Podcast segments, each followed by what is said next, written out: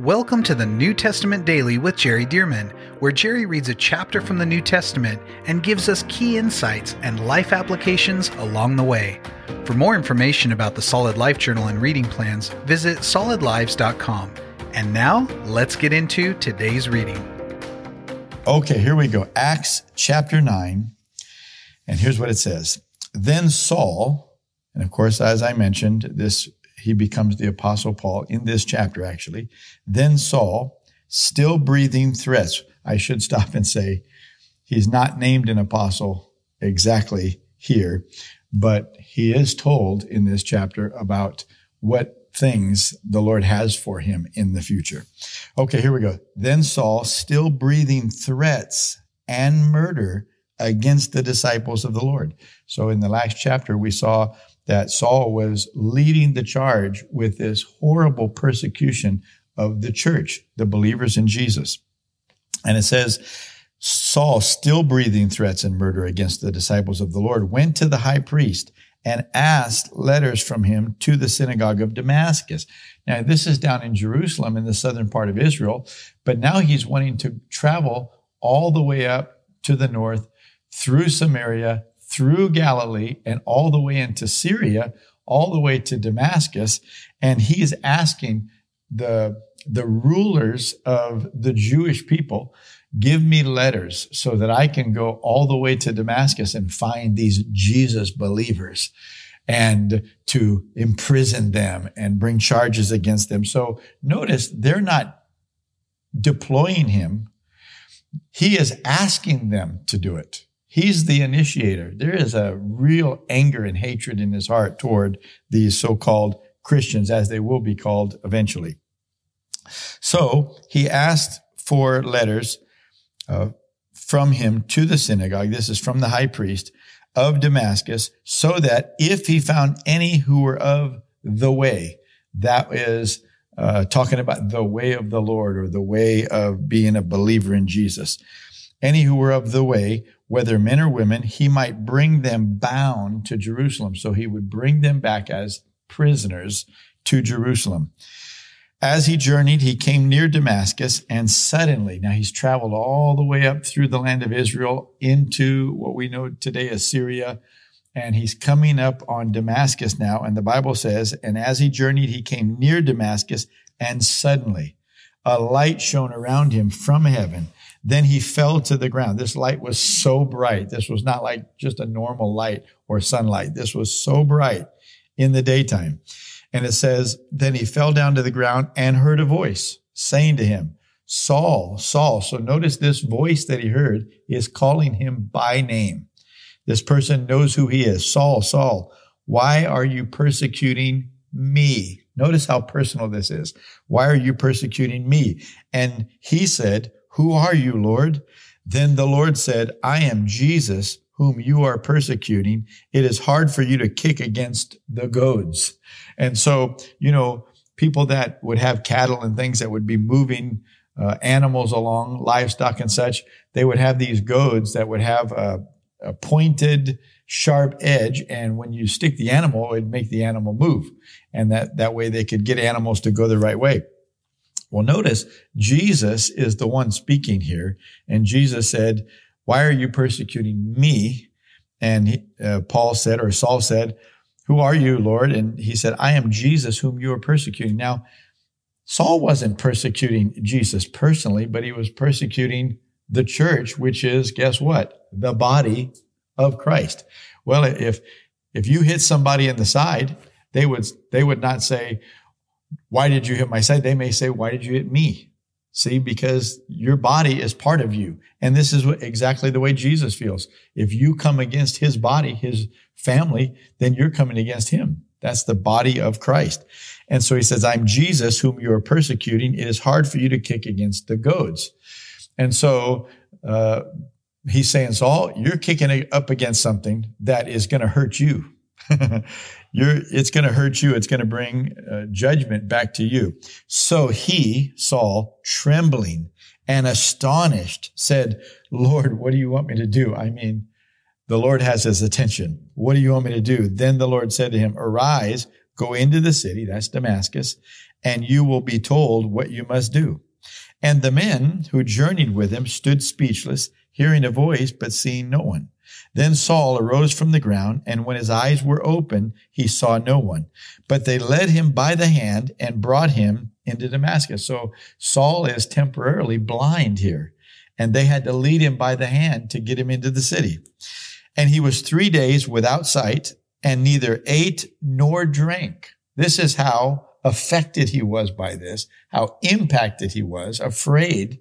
And now he's not eating, he's not drinking, he can't see. His life has been altered. So this was a tremendous confrontation by Jesus. Verse 10. Now there was a certain disciple at Damascus named Ananias. Notice, not a pastor, not a priest, not an apostle. No, a disciple named Ananias. And to him, the Lord said in a vision, this is Jesus speaking Ananias, Ananias. And he said, Here I am, Lord. So the Lord said to him, Arise, go to the street called Straight, and inquire at the house of Judas for one called Saul of Tarsus. For behold, he is praying. So this gives us another thought about what was happening during those three days. Saul was praying. He is calling out to God. Show me what to do. Help me. Heal me. Uh, open my eyes, etc. And so it says, inquire for Saul of Tarsus, for behold, he is praying. And in a vision, he has seen a man named Ananias coming in and putting his hand on him so that he might receive his sight. So this tells us that during those three days, Saul, as he's praying, he saw a vision of somebody named Ananias coming in to the house, putting his hands on him and his eyes open. So now Jesus tells Ananias that story of what Saul saw in a vision. Verse 13. Then Ananias answered, Lord, I have heard from many about this man, how much harm he has done to your saints in Jerusalem. And here he has authority from the chief priest to bind all who call on your name. Ananias says, he has authority to bind me. And you're sending me directly to this man?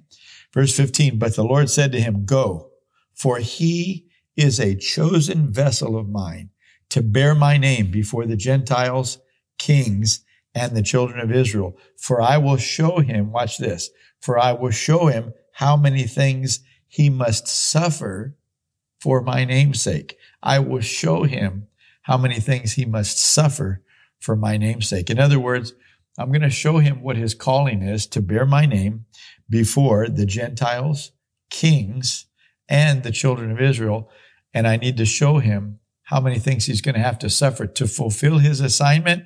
He's going to have to go through suffering. Well, you remember the 11th chapter of 1 Corinthians. Paul listed out many of the things he went through. We don't know of anybody that went through that many different persecutions and tribulations and such. But Jesus told him right up front, right up front, how many things he must suffer. So I love this also. Go for he is a chosen vessel of mine to bear my name. So many people we look at and we think, well, these are unbelievers or they're maybe even wicked atheists and such. But we don't realize that God has a plan for them. And some of them are going to come to the Lord. And not only that, but be used greatly by the Lord. And that was certainly true with Saul. Verse 17, and Ananias went his way and entered the house. Watch this and laying his hands on him, he said, Brother Saul, called him brother because he's a believer now. Brother Saul, the Lord Jesus, who appeared to you on the road as you came. So evidently, Jesus told Ananias about that too, or the Holy Spirit has revealed it to him sometime between the conversation with Jesus and this event. So he says, Brother Saul, the Lord Jesus, who appeared to you on the road as you came, has sent me to you has sent me, excuse me, that you may receive your sight. Now watch this and be filled with the Holy Spirit. Now we don't have record that Jesus told him, go lay hands on him that he may be filled with the Holy Spirit. But evidently on the way there, the Holy Spirit prompted him that he not only needs to lay hands on him for his eyes to be opened again, but that he might be filled with the Holy Spirit. Now, notice here, he calls him brother Saul. So that means he's recognizing him as a believer, but then says, but I'm supposed to lay hands on you that you might receive the Holy Spirit. Once again, we see the distinction between salvation and the fullness of the Spirit. Can you see this? So watch this. So he lays his hands on him. Verse 18. Immediately there fell from his eyes something like scales, and he received his sight at once, and he arose and was baptized. Verse 19. So when he had received food, he was strengthened. Then Saul spent some days with the disciples at Damascus. Immediately, verse 20, immediately he preached the Christ in the synagogues that he is the son of God. So he went from being the biggest persecutor of believers in Jesus to preaching in the synagogues of Jewish people that Jesus is the son of God or the Messiah. Verse 21. Then all who heard were amazed and said, is this not he who destroyed those who call on this name in Jerusalem and has come here for that purpose? So in other words, people had heard about this. This was big news that somebody had been sent to arrest believers in Jesus. And so they're asking, isn't this the guy that was sent here for that purpose, that he might bring them bound to the chief priests? But Saul increased all the more in strength and confounded the Jews, confounded the Jews who dwelt in Damascus. Watch this, proving that Jesus is the Christ. What does that mean? Proving that Jesus is the Christ. Well, you have to know this. Saul was a Pharisee. Saul was a Pharisee. His job, his occupation was to learn the scriptures. Well, the only scriptures they had back in that point is what we now call the Old Testament, Genesis through Malachi. And so Saul would take the Bible, Genesis through Malachi, all the prophecies about the Messiah, and he would prove that Jesus is that person. Look at, look at this scripture and look at what happened with Jesus. Look at that scripture and look at what happened with Jesus. He took and proved to these Jewish people that Jesus is the Messiah. All right. And I got so excited, lost my place here. Okay. So watch this. Verse 23. Now, after many days were passed, the Jews plotted to kill him. well, he obviously didn't convince everybody. And those that were not convinced, we got to get rid of this guy. They thought this guy is, this guy's winning people over to being believers in Jesus. And so they didn't stop being Jews. A lot of people think that these were conversions out of Judaism and into Christianity. And that's not the case. All of these people still saw themselves as Jewish people, but they're Jewish people that found their Jewish Messiah. So they didn't see themselves as leaving Judaism. They saw themselves as just being more enlightened Jews than the normal Jews and having received the Lord, the Messiah that the Jews have been waiting for. See? So after many days, uh, after many days were passed, the Jews plotted to kill him. Think about this. He just got saved. He starts preaching and they already want to kill him. Let me tell you something.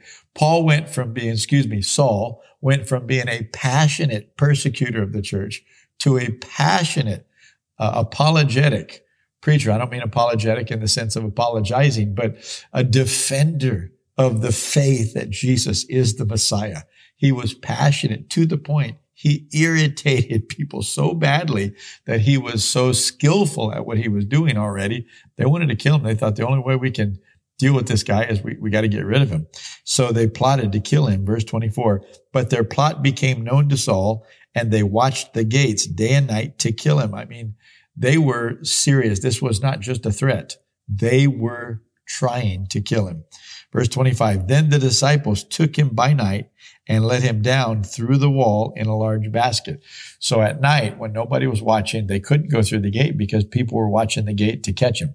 So they had to let him down out of a window in the wall of the city in a basket to get to escape. Verse 26. And when Saul had come to Jerusalem, he tried to join the disciples. Listen this. So now he comes uh, from way up in the north all the way down to Jerusalem. And it says he tried to join the disciples, but they were all afraid of him and did not believe that he was a disciple. They thought this guy is pretending. This guy is trying to get in with us uh, as if he's a really a believer, but he's just trying to get in to arrest us and to catch us.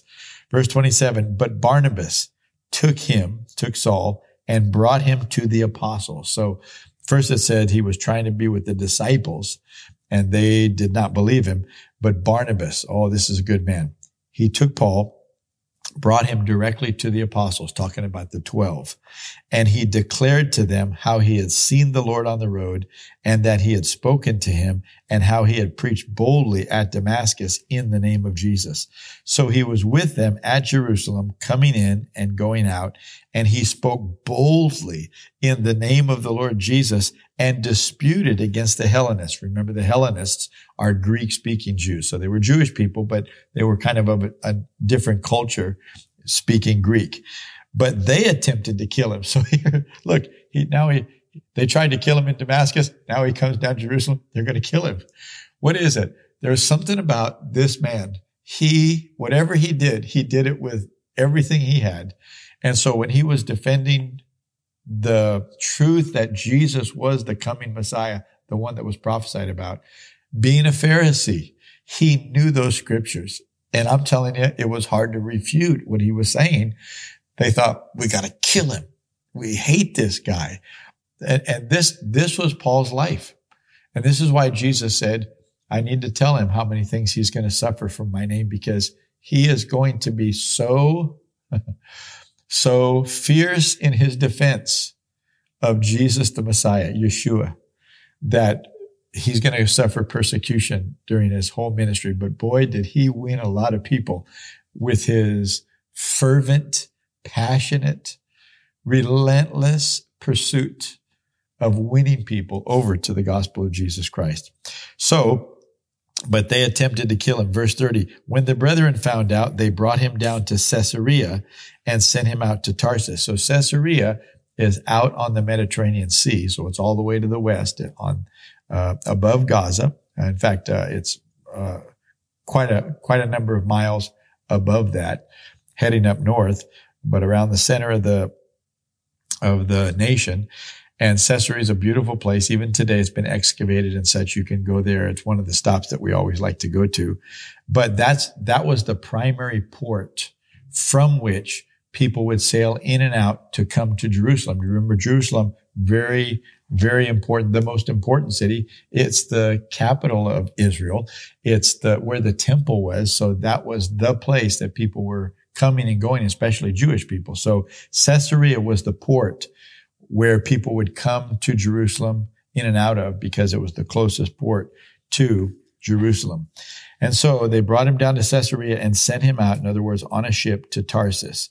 Then the churches throughout all Judea, Galilee, and Samaria had peace and were edified. So notice once, once Saul left, they had peace. Why? He just, he just didn't let anything go. He was going to stand. He was going to preach. He was going to convince and such. But once he left, notice they had peace and were edified and walking in the fear of the Lord and in the comfort of the Holy Spirit, they were multiplied. They were multiplied. So what's happening? Churches are being multiplied. Verse 32. Now it came to pass as Peter went through all parts of the country that he also came down to the saints who dwelt in Lydda. There, there he found a certain man named Aeneas, uh, who had been bedridden eight years and was paralyzed. And Peter said to him, Aeneas, Jesus the Christ heals you. Notice he didn't say, Father, we just pray right now, Lord, that, you see this man who's lame. Lord, we just pray, Lord, that you would do that. Notice that's not the way Jesus prayed. That's not the way the apostles prayed. He said, Aeneas, Jesus the Christ heals you. Arise, make your bed. And he arose immediately. So all who dwelt at Lydda and Sharon saw him and turned to the Lord. All who dwelt at Lydda and Sharon, these two towns, everybody turned to the Lord through a miracle. That tells you something about the power of miracles, doesn't it? At Joppa, there was a certain disciple named Tabitha, which is translated Dorcas. You know, in our day, you think, don't translate it. Just, just be called Tabitha, right? But it says, uh, Tabitha, which is translated Dorcas. This woman was full of good works and, and charitable deeds which she did. But it happened in those days that she became sick and died. When they had washed her, they laid her in an upper room. And since Lydda was near Joppa and the disciples had heard that Peter was there, they sent two men to him, imploring him not to delay in coming to them. Then Peter arose and went with them. When he had come, they brought him to the upper room and all the wid- uh, widows stood by him, weeping, showing the tunics and garments which Dorcas had made while she was with him. But Peter put them all out and knelt down and prayed. And turning to the body, he said, notice he knelt down and prayed. He put everybody out. It really reminds me of the, the miracle, the raising of the dead of Jairus' daughter. And you remember Jesus took Peter, James, and John, not the other nine, but he put everybody outside except for Peter, James, John, and the mom and dad everybody else out. Why? Well, there's an atmosphere of faith. You know, you get you get unbelief going on, like it says in uh, Mark chapter uh, six. It says in Nazareth, Jesus could not do a mighty work because of their unbelief. See, and so Jesus often would do this. He would want to get into an atmosphere where there's faith. And so he put everybody outside. Well, Peter looks like he's following suit. He put everybody outside the room. It was just him and the dead young lady or lady named Tabitha. It says he knelt down and prayed and turning to the body, he said, Tabitha, arise. Notice he didn't say a word to God about Tabitha. Didn't pray, oh God, we just pray that you do this and that and the other, like most people pray today. He took authority and said, Tabitha, arise. And she opened her eyes. And when she saw Peter, she sat up. Then he gave her his hand and lifted her up. And when he had called the saints and widows, he presented her alive. Wouldn't that have been outstanding to watch that? And it became known throughout all Joppa, and many believed on the Lord. Notice through a miracle. Many believed on the Lord. So it was that he stayed many days in Joppa with Simon, a tanner. And so he stayed there and continued to teach and minister and win people to the Lord. Well, what a beautiful chapter, uh, chapter nine. We got Saul of Tarsus saved. He starts preaching. They're trying to kill him already, but he's making an impact already. And we haven't even gotten to the place where they begin to call him Paul. So we'll get there. Well, I'll see you tomorrow for chapter 10 and uh, invite some friends to read along with us. Thank you for joining us for the New Testament Daily with Jerry Dirmann. And thank you to those of you who have partnered with Solid Lives to help get this daily podcast and other resources like it to thousands of people around the world. If you would like to partner with Solid Lives, visit solidlives.com/give. To find out more about the ministry of Solid Lives, how you can be a part of this church planting and disciple making movement, or for more great teachings and resources by Jerry, visit solidlives.com. We also want to invite you to check out Jerry's other podcast called The Jerry Dirmann Podcast. Here, Jerry shares with us at least weekly from God's Word, challenging us and equipping us to fulfill the amazing plan that God has for our lives.